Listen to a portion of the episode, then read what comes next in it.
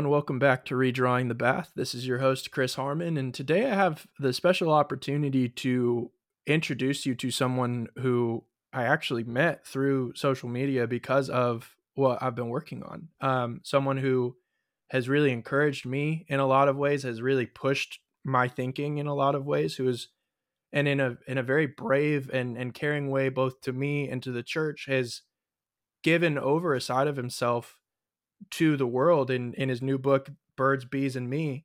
So today I have this special opportunity to welcome Colin Bryce to the show. Colin, thank you so much for being with us. Yeah, man, I'm super happy to be here.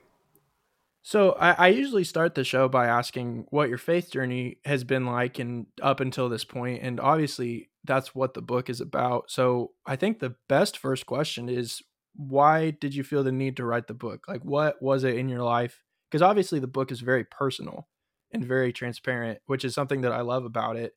But what was the experience that catalyzed this book being written? So I think I have a few kind of fragmented answers for that. The first being kind of uh that I just love to write. I um just started kind of going through everything I had written um from middle school on and kind of realized that this all came back to uh, my spiritual journey, where where kind of the the junction of my faith and sexuality met. And um, mm-hmm. that being said, there I think I hit a point in in maybe college that I just thought to myself, this this is not survivable on my own. You know, I can't function as this closeted gay Christian man without the help of uh, my church, you know. Um, so I started looking through all these things that I had written down hmm. and just how my story has evolved over the years, and thought I, I think I want to share this. I think I want to um, show show the church in my camp just kind of what I've seen and what I've felt in these first 25 years. Yeah, no, and, and that's great. And, and that's something that, like I said, I mean, the book is so transparent and it it's impressive how much time you put into a very short amount of, of text of, of whether it was poetry or allegory or experiences that you've had that, that you've made anonymous. Um, it, eh, you did this amazing job of just kind of weaving all these different thoughts and and even ways to process thoughts in general into a story that in a lot of ways made me feel like the closest that I could probably ever get to experiencing what it's like to be you. Like I literally felt for the majority of that book like I was in your head. And it was it, it was wow. It was jarring and it was uncomfortable, but in in one of the best ways possible because now because it's so important to to understand how other people experience things and the church is so bad at that and so for me to be able to step inside your brain for a second and be like wow this is this is convicting this is confrontational but it's also really hopeful wow thank you so much i was uh, i was telling a friend the other day that i was really prepared for um, the negative feedback but I, I haven't yeah. prepared at all for the positive feedback yet. So I just I don't really know what to say, but I, I feel so thankful for for that compliment. That means a lot to me.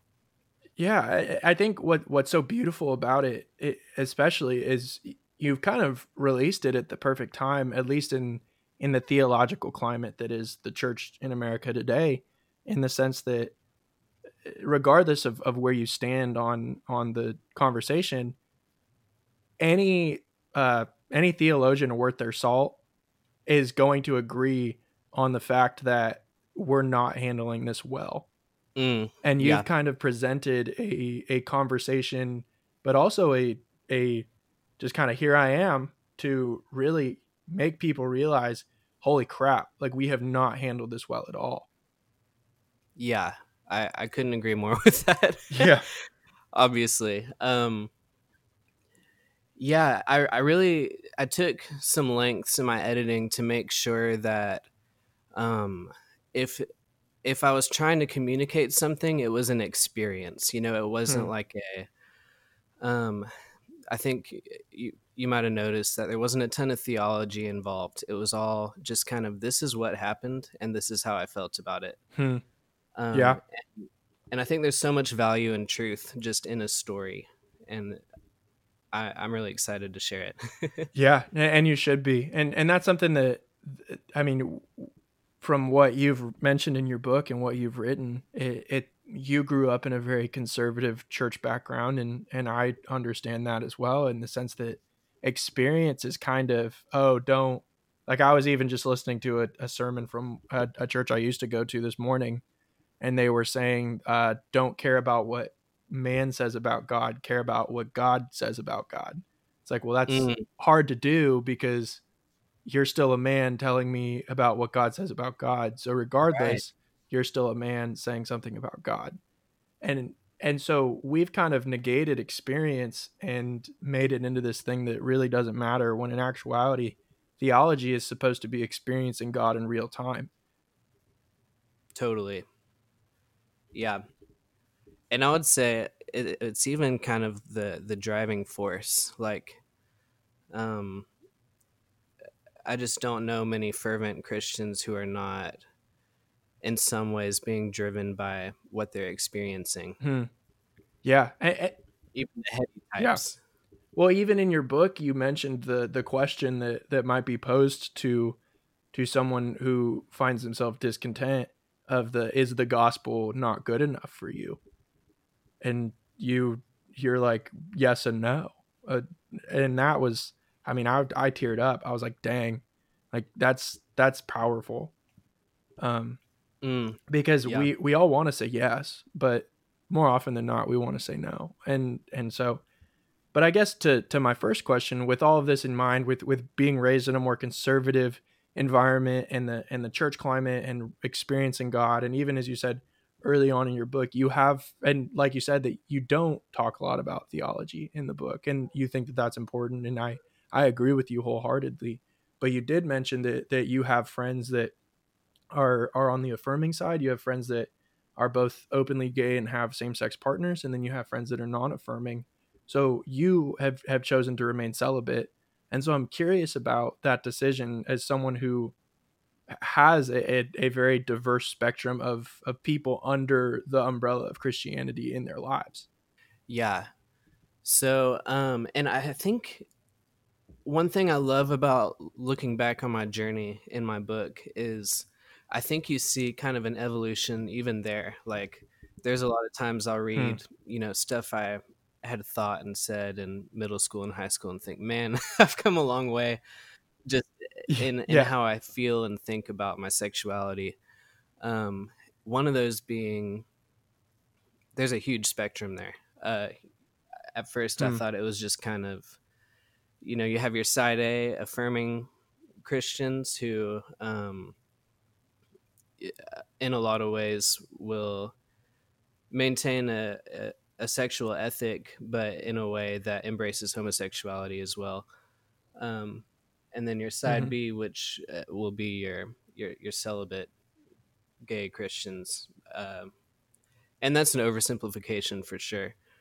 But that was just kind of my understanding. And now looking back, I'm like, whoa, I was not uh, I was not side B at first. You know, I was really clinging to a belief that um, God was going to change me. You know, if I had enough faith, and I had uh, Christian mentors telling me that. You know, um, but the I, I think my evolution comes in whenever I realized that that wasn't true um, for me anyway, and that I was going to have to come to terms with my sexuality and the tension that just comes with that and what I was going to do with that.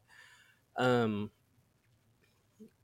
the work that I've done has not led me to an affirming position yet on homosexuality, but Mhm. uh, I just look up to so many people who are affirming and really, you know, identify with a lot of their stories as well. So I've kind of, I- I feel like I've suspended my judgment as far as uh, what I think about it. But for now, I have remained celibate and am going to for a while. that's a very interesting and in in a, in the best way possible, a very interesting place to be in the sense that like you said, I mean, obviously I'm not speaking from personal experience, but within the the conversations that are observable, it's a much bigger conversation of uh, than are you affirming or are you not affirming? It's it's are it, it's a huge conversation. I mean, there even just now in the last few years, I mean, Oh man, polyamory yeah. has come into the conversation. Um, whether like a, a biblical sexual ethic outside of monogamous marriage, um, there there are so many things that are. I mean, it's kind of just been a conversation that's exploded over the last even just two years. I mean, I remember growing up, it was just something you did not talk about. Um, it was never really discussed unless it was a political conversation. But I think that's the the problem is that it it over the last few years or it's a good thing, but it's a response to the problem that it was a, it was a statistical issue instead of a personal issue. It was a it was a let's just talk about it instead of talk about my next door neighbor or my classmate or my teammate or my uh, best friend or my sister. It was always just systematic theology textbooks having a tiny chapter instead of us a- actually asking the question, what the hell does this look like to live in light of myself or in light of those around me?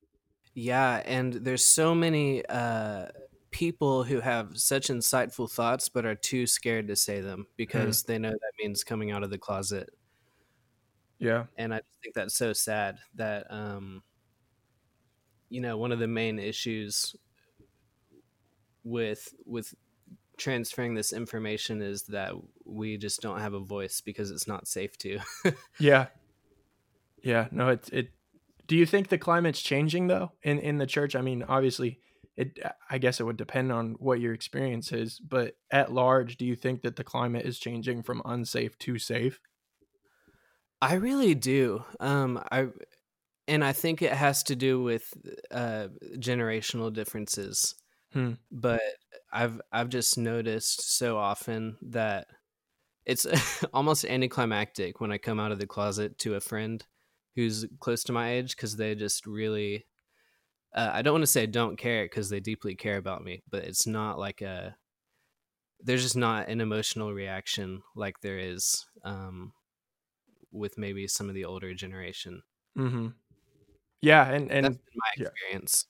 yeah. And, and it, it seems like a lot of that comes from, I guess, the way we experience the world. I mean, unfortunately, there's always going to be the gatekeepers that are like, or like you mentioned in your book, that the Southern Baptist Convention said that you cannot identify as gay, which it's like that's funny because I can definitely identify as straight and Mm, still be a Christian. Like I can still say I like women or I'm attra- I'm attracted to the opposite gender or I can walk into church and hold my wife's hand and be fine. Like that's that's something I can do on a Sunday morning. And so I'm, I'm I want to hear your perspective on that as someone who just recently left a church within the SBC of what what if I don't think there's any good, but what what does it look like for you when a when a major denomination like the SBC comes out and says, "Hey, you you gay celibate Christians, we want you here, we want your service, we want your tithing, but you can't and we want you to remain sexually within the normatives that we've established and created, but we don't want you to identify as what you are." Yeah, I um I was astounded when I heard that. You know, I just didn't know there was so much within the spectrum.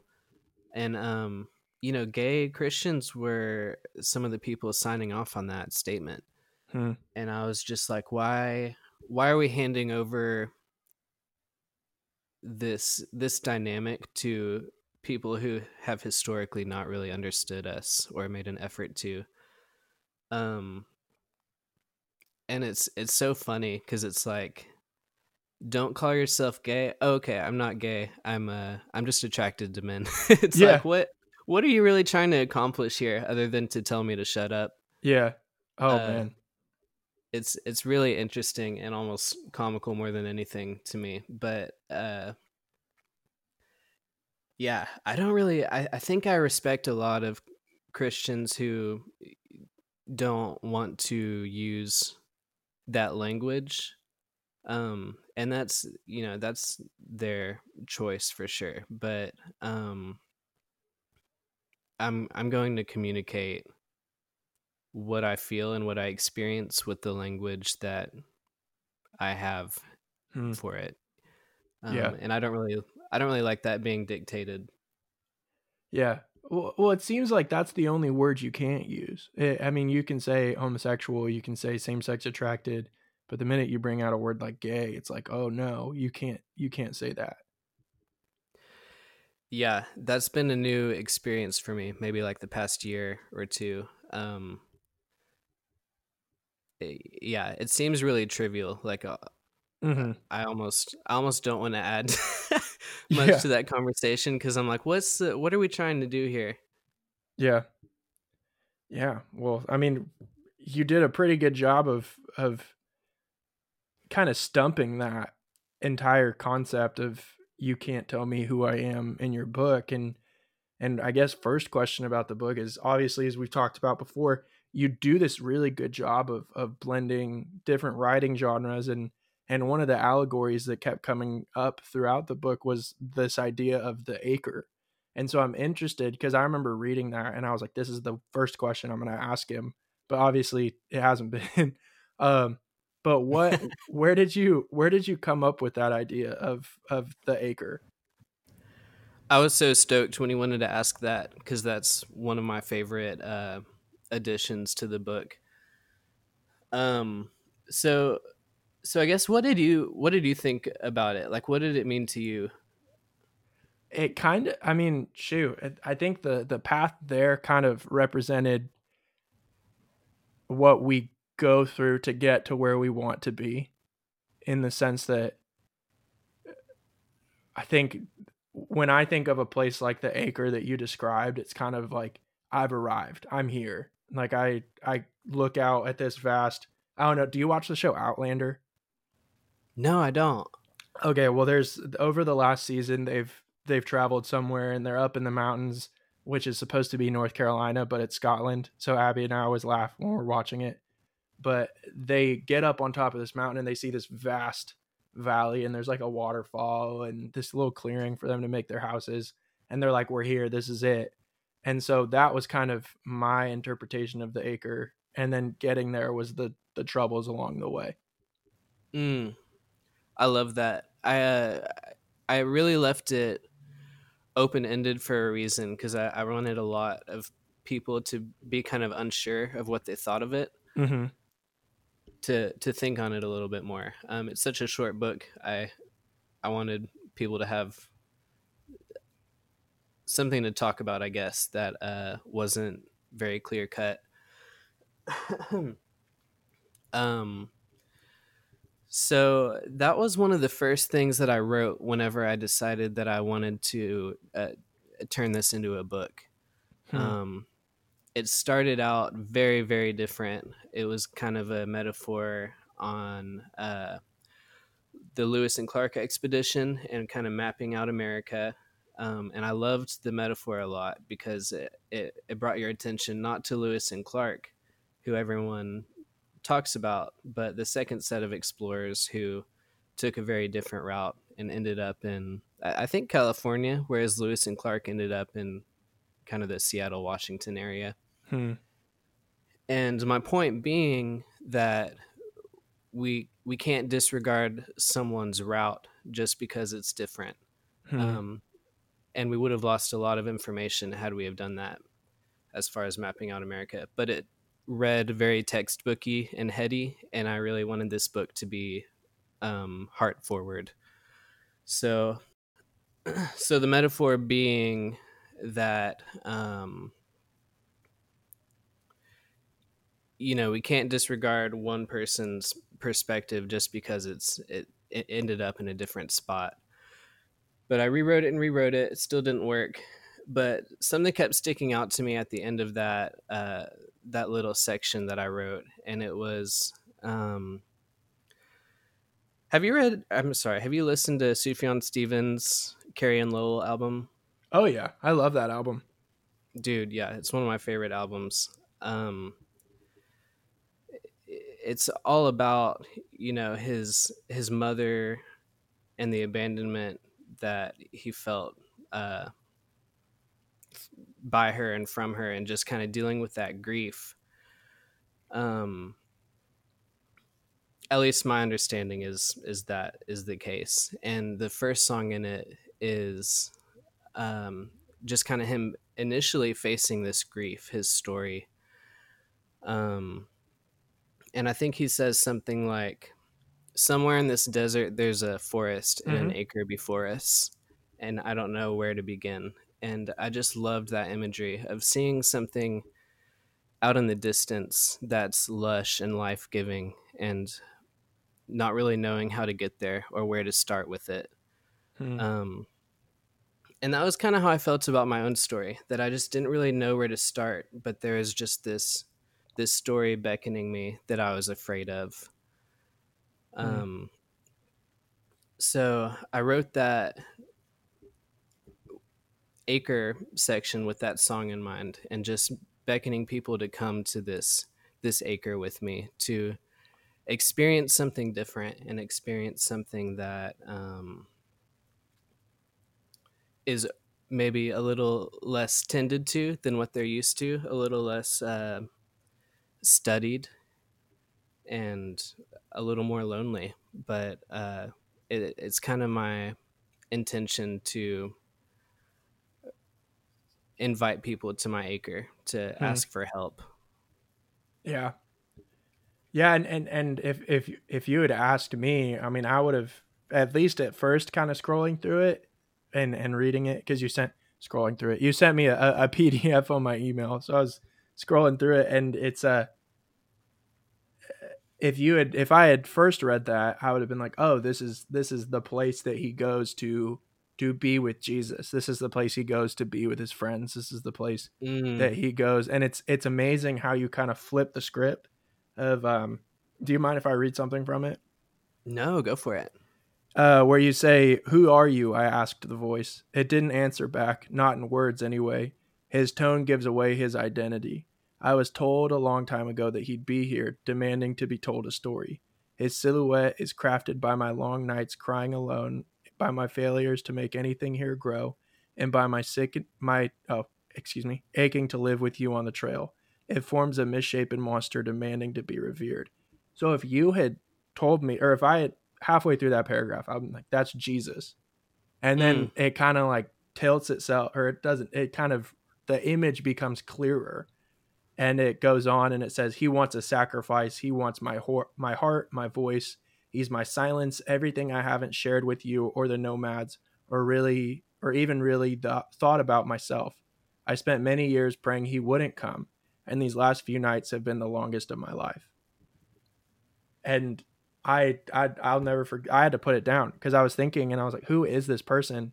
And i don't know correct me if i'm wrong but i think like you said you left it open ended intentionally, but it kind of it's it's the paradoxical relationship between God and accuser is mm. is what it really seems like to me. If I mean, especially in the Old Testament, you kind of see this accuser figure who's who's kind of a, a part of God in a way. Yeah, I think that's so good. Um, yeah, I think that's totally part of it for sure. And just this uh this fear growing up that I would have to tell this story eventually, that I would have to confront God and the accuser and uh, you know everyone um every one of these voices inside me that is kind of has kind of been gnawing on me. Hmm. That you know, I can't I can't hide from this forever. Hmm. Yeah, no, and and that makes perfect sense. And and you finish out that passage by talking about with you here, I'm not afraid of him anymore. And I think I I don't know. I I, I just thought that that was really profound in the sense that here we are sitting in this acre where you're where you're telling us I haven't brought anyone here. And then you start talking about this voice that embodies these aspects of grief, these these good aspects, but also these aspects of accusation and then at the very end of it you turn and you say with you here and obviously that could mean me as the reader or that could even just mean this could even be a prayer Like it, it's it's left very open ended in a very beautiful way. Yeah, thank you very much. I I uh, I love that that imagery. I wrote this this perspective um, maybe a lot more optimistic than I felt at the time. yeah, but I uh, I love just his his eagerness, the speaker's eagerness to to say, "Come with me." Like I really, I really think I can face this. You know, if if someone will just come help me. Um, he he's almost written like a, a child, like an eager child towards the end. Like, well, I'm I'm kind of scared, but if you're here, you know, we, maybe maybe I can just show you around. Hmm.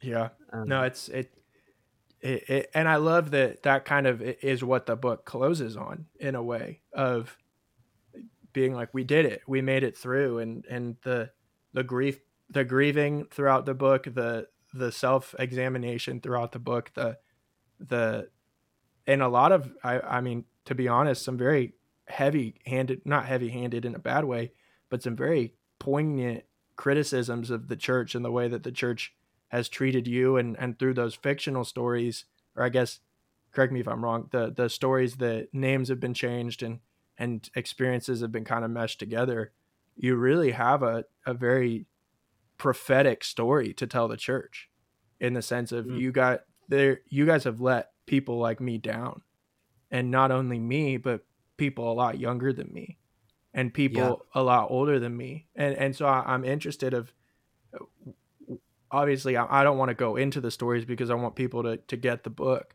but how much of those were were your own personal experiences um you're talking about uh, the the kind of fictional um third person narratives yeah, the the ones that started in fifth grade and then went until um, like college age, I believe. So those were written. I did. I I took a lot of lengths to protect anyone's identity that I might be writing about. Um, and in doing that, I combined about five different stories. One of those being mine.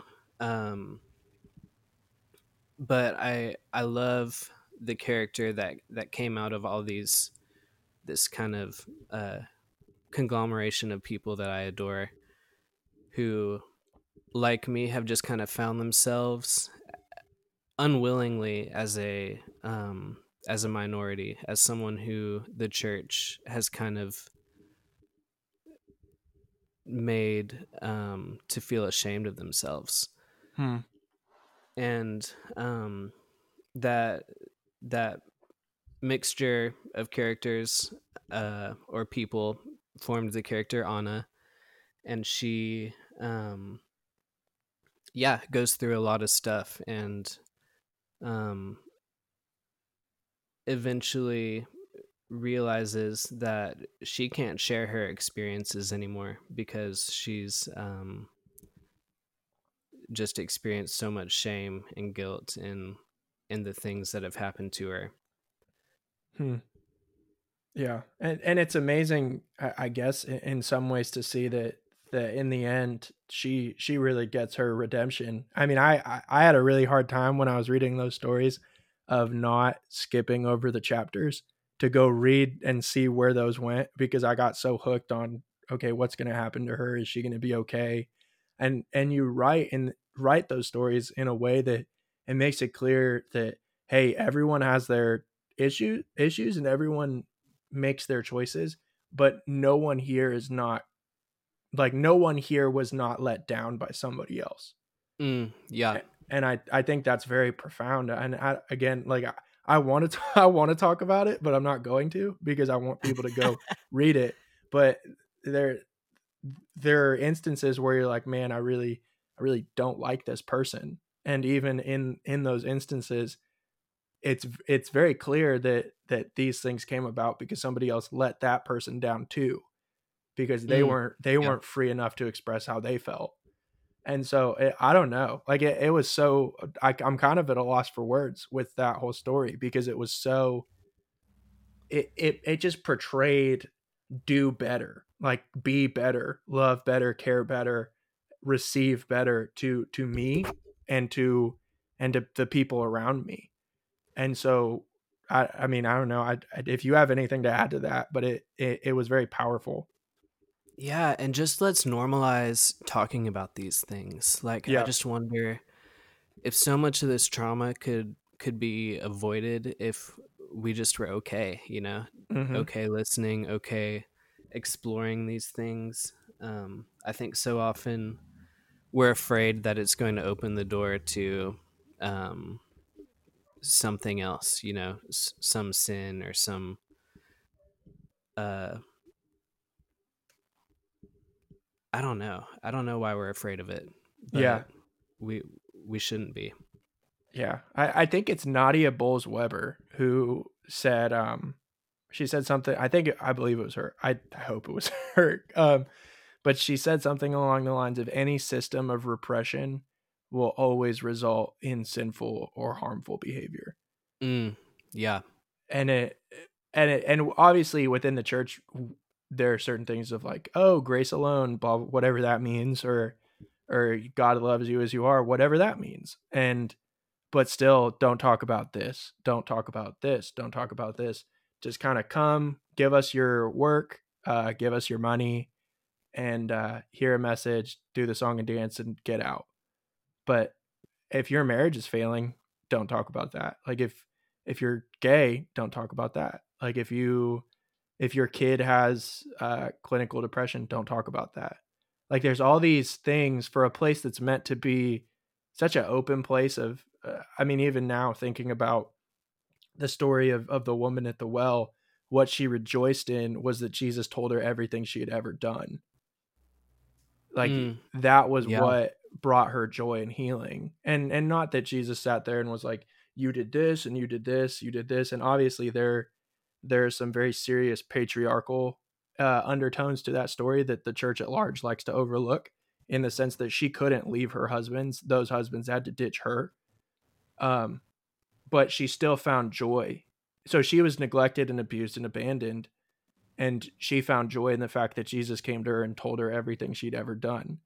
Like can you can can we just imagine and if you're listening can we all just imagine if the church looked like that for one second if that we found joy in our pastors and our elders and our youth pastors and our youth leaders and telling us everything we had ever done. Like that that's powerful. And i think that's something you really push forward in this book of if you do not talk about this you're letting people down. And in fact you're hurting people. Yeah. And I love the how the woman's reaction is to go back to town and tell people, all the people I imagine who, you know, have made her feel ashamed and have made her uh, maybe just kind of uh, impacted that shame in a way that, you know, did not help. yeah.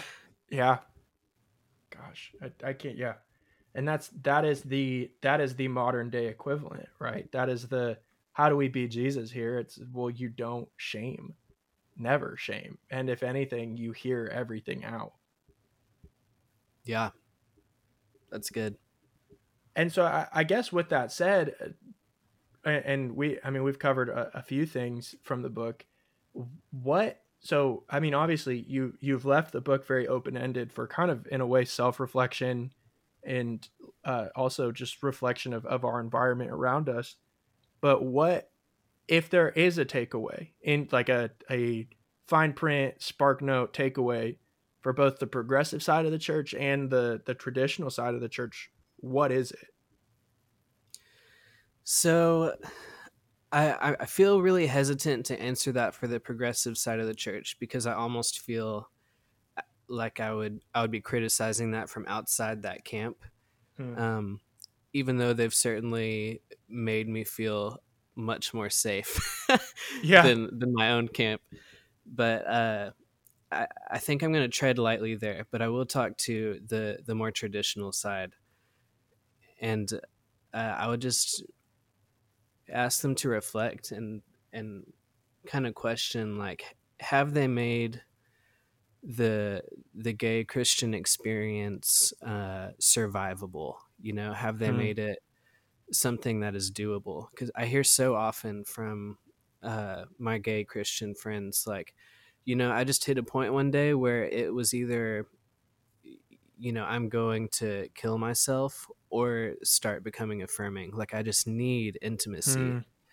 And uh, I, I just think that's so devastating to hear whenever you're, you know, a, a member at a church, an active member, to to be like, I still, you know, do not feel any intimacy with anyone. Um, Hmm.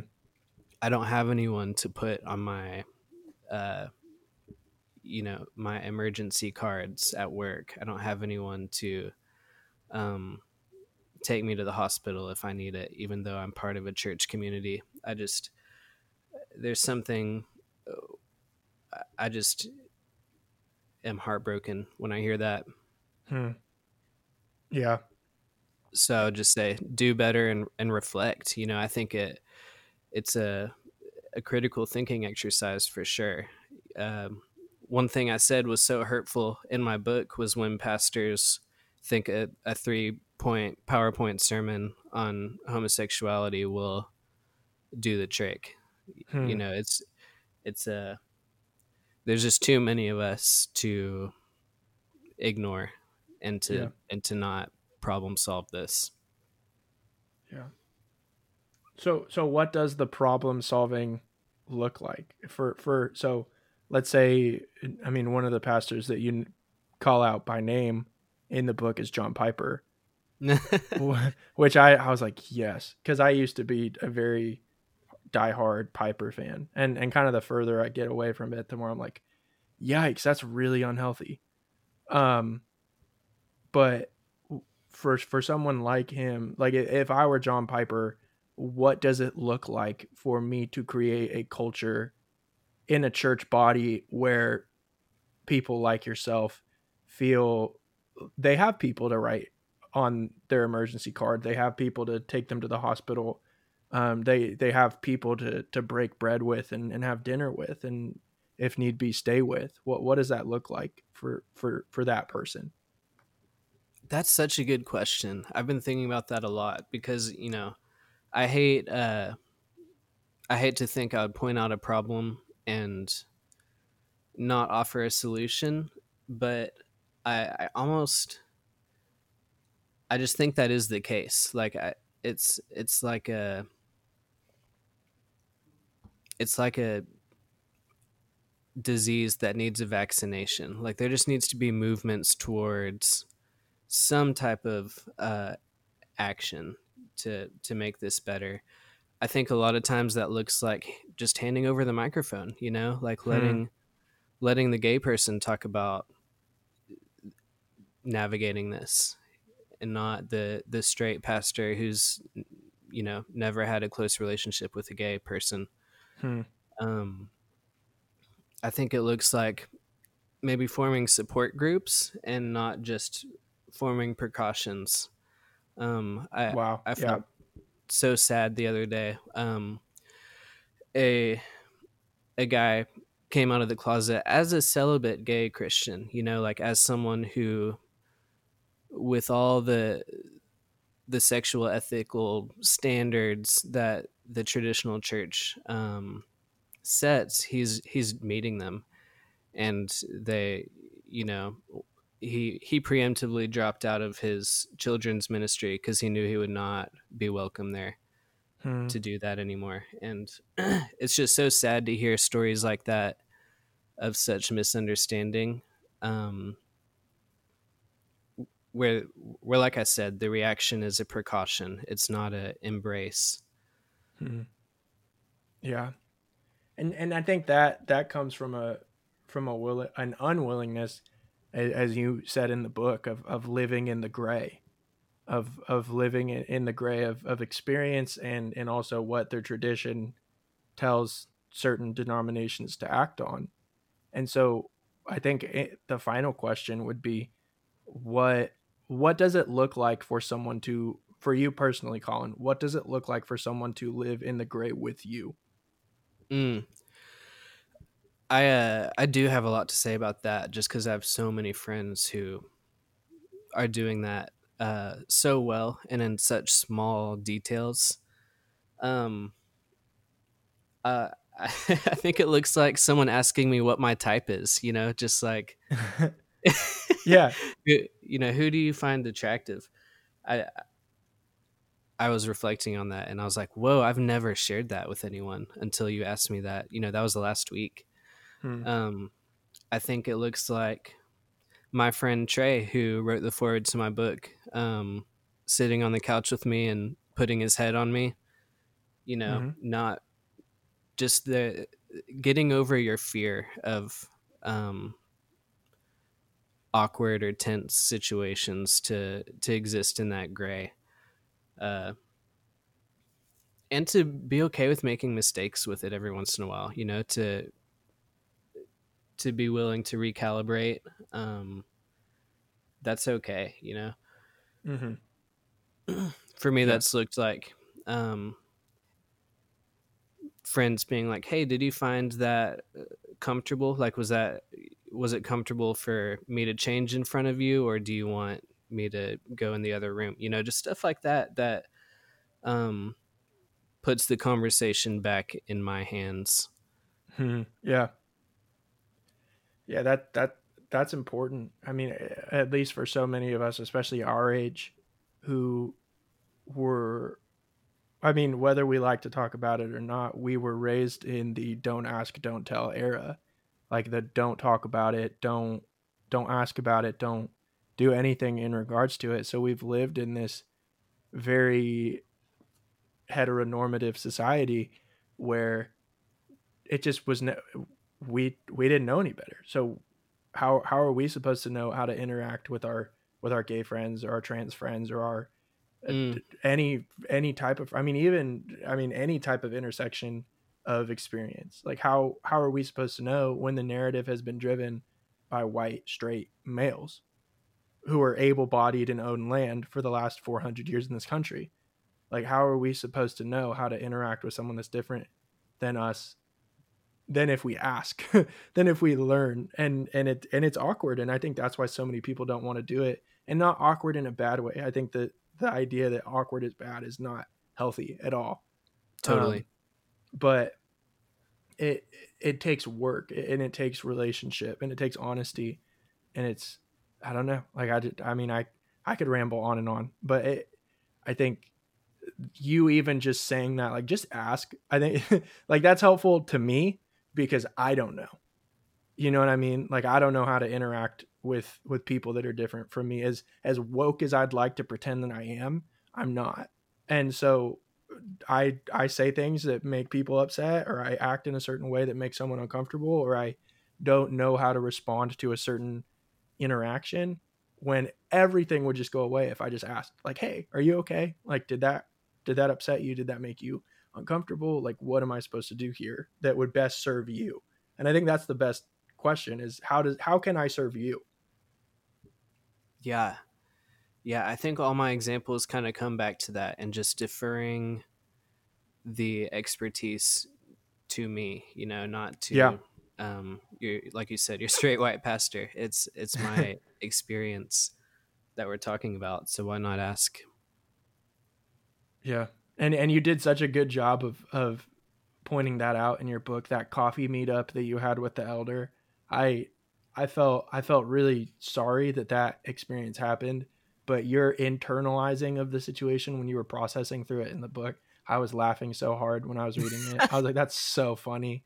Like I love that. That that was so but it, it was funny, but it was also helpful of like, oh, like that's I mean and I, I felt like really gross because I was like, oh, I've definitely done that before. Like I've definitely had those coffee sit downs with people. And and obviously my theology's changed a lot since then. But I, I'm not above I and I want to say this to any straight person that's listening to this podcast. You are not above reproach in this conversation just because you read uh, Matthew Vines' book or because you've listened to enough podcasts. Like you were you were still in need of of learning more how to love our brothers and sisters well. Yeah, and it, it's so variable. You know, I, I, even just the people that I've engaged with in the the side B community where they all just come from such different backgrounds and perspectives and needs you know it's it's just not um it's not uniform at all. Yeah.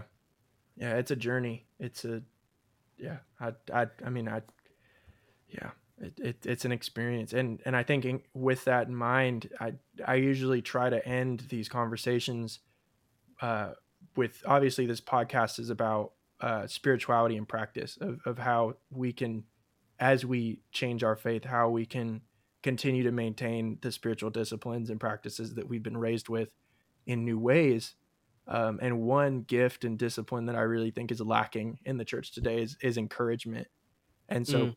Colin I, I just really want to encourage you of your book made me laugh it made me cry it made me really uncomfortable um, but in that discomfort it convicted me in a very deep way um, where I realized where I fell short, but I also realized where I was doing well to love people. So your book and your work is such a helpful mirror to me, and I know that when it comes out, uh, for those that read it, and I, I'm telling you, if if you're hearing this, go read his book. It will be helpful, even just not for not for a theological dissertation, not for any kind of proofread, haha kind of thing, but just for the sake of hey this is my experience and this is what it looks like when i've been loved well and this is what it looks like when i haven't and now it's your choice to decide what you're going to do and so i just really want to thank you for the mirror and for the the self exposing that you've done with this book. I can't imagine how how joyful but also how hard this process must have been for you. And so i just really want to thank you from the bottom of my heart for for sharing your story and, and even just for sitting with me for this conversation. Yeah absolutely. Thank you so much. My my head is uh twice the size it was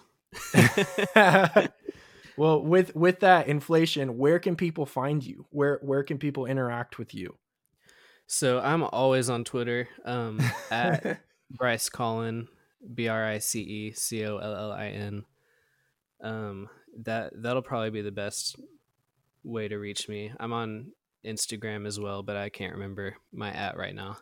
okay. And are you are you working on any new projects as well?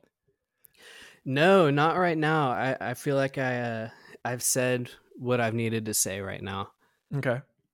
Yeah, and and you did a really good job of that of of being the voice that I think the the middle ground needs. So thank you, Colin. Yeah, thank you, Chris.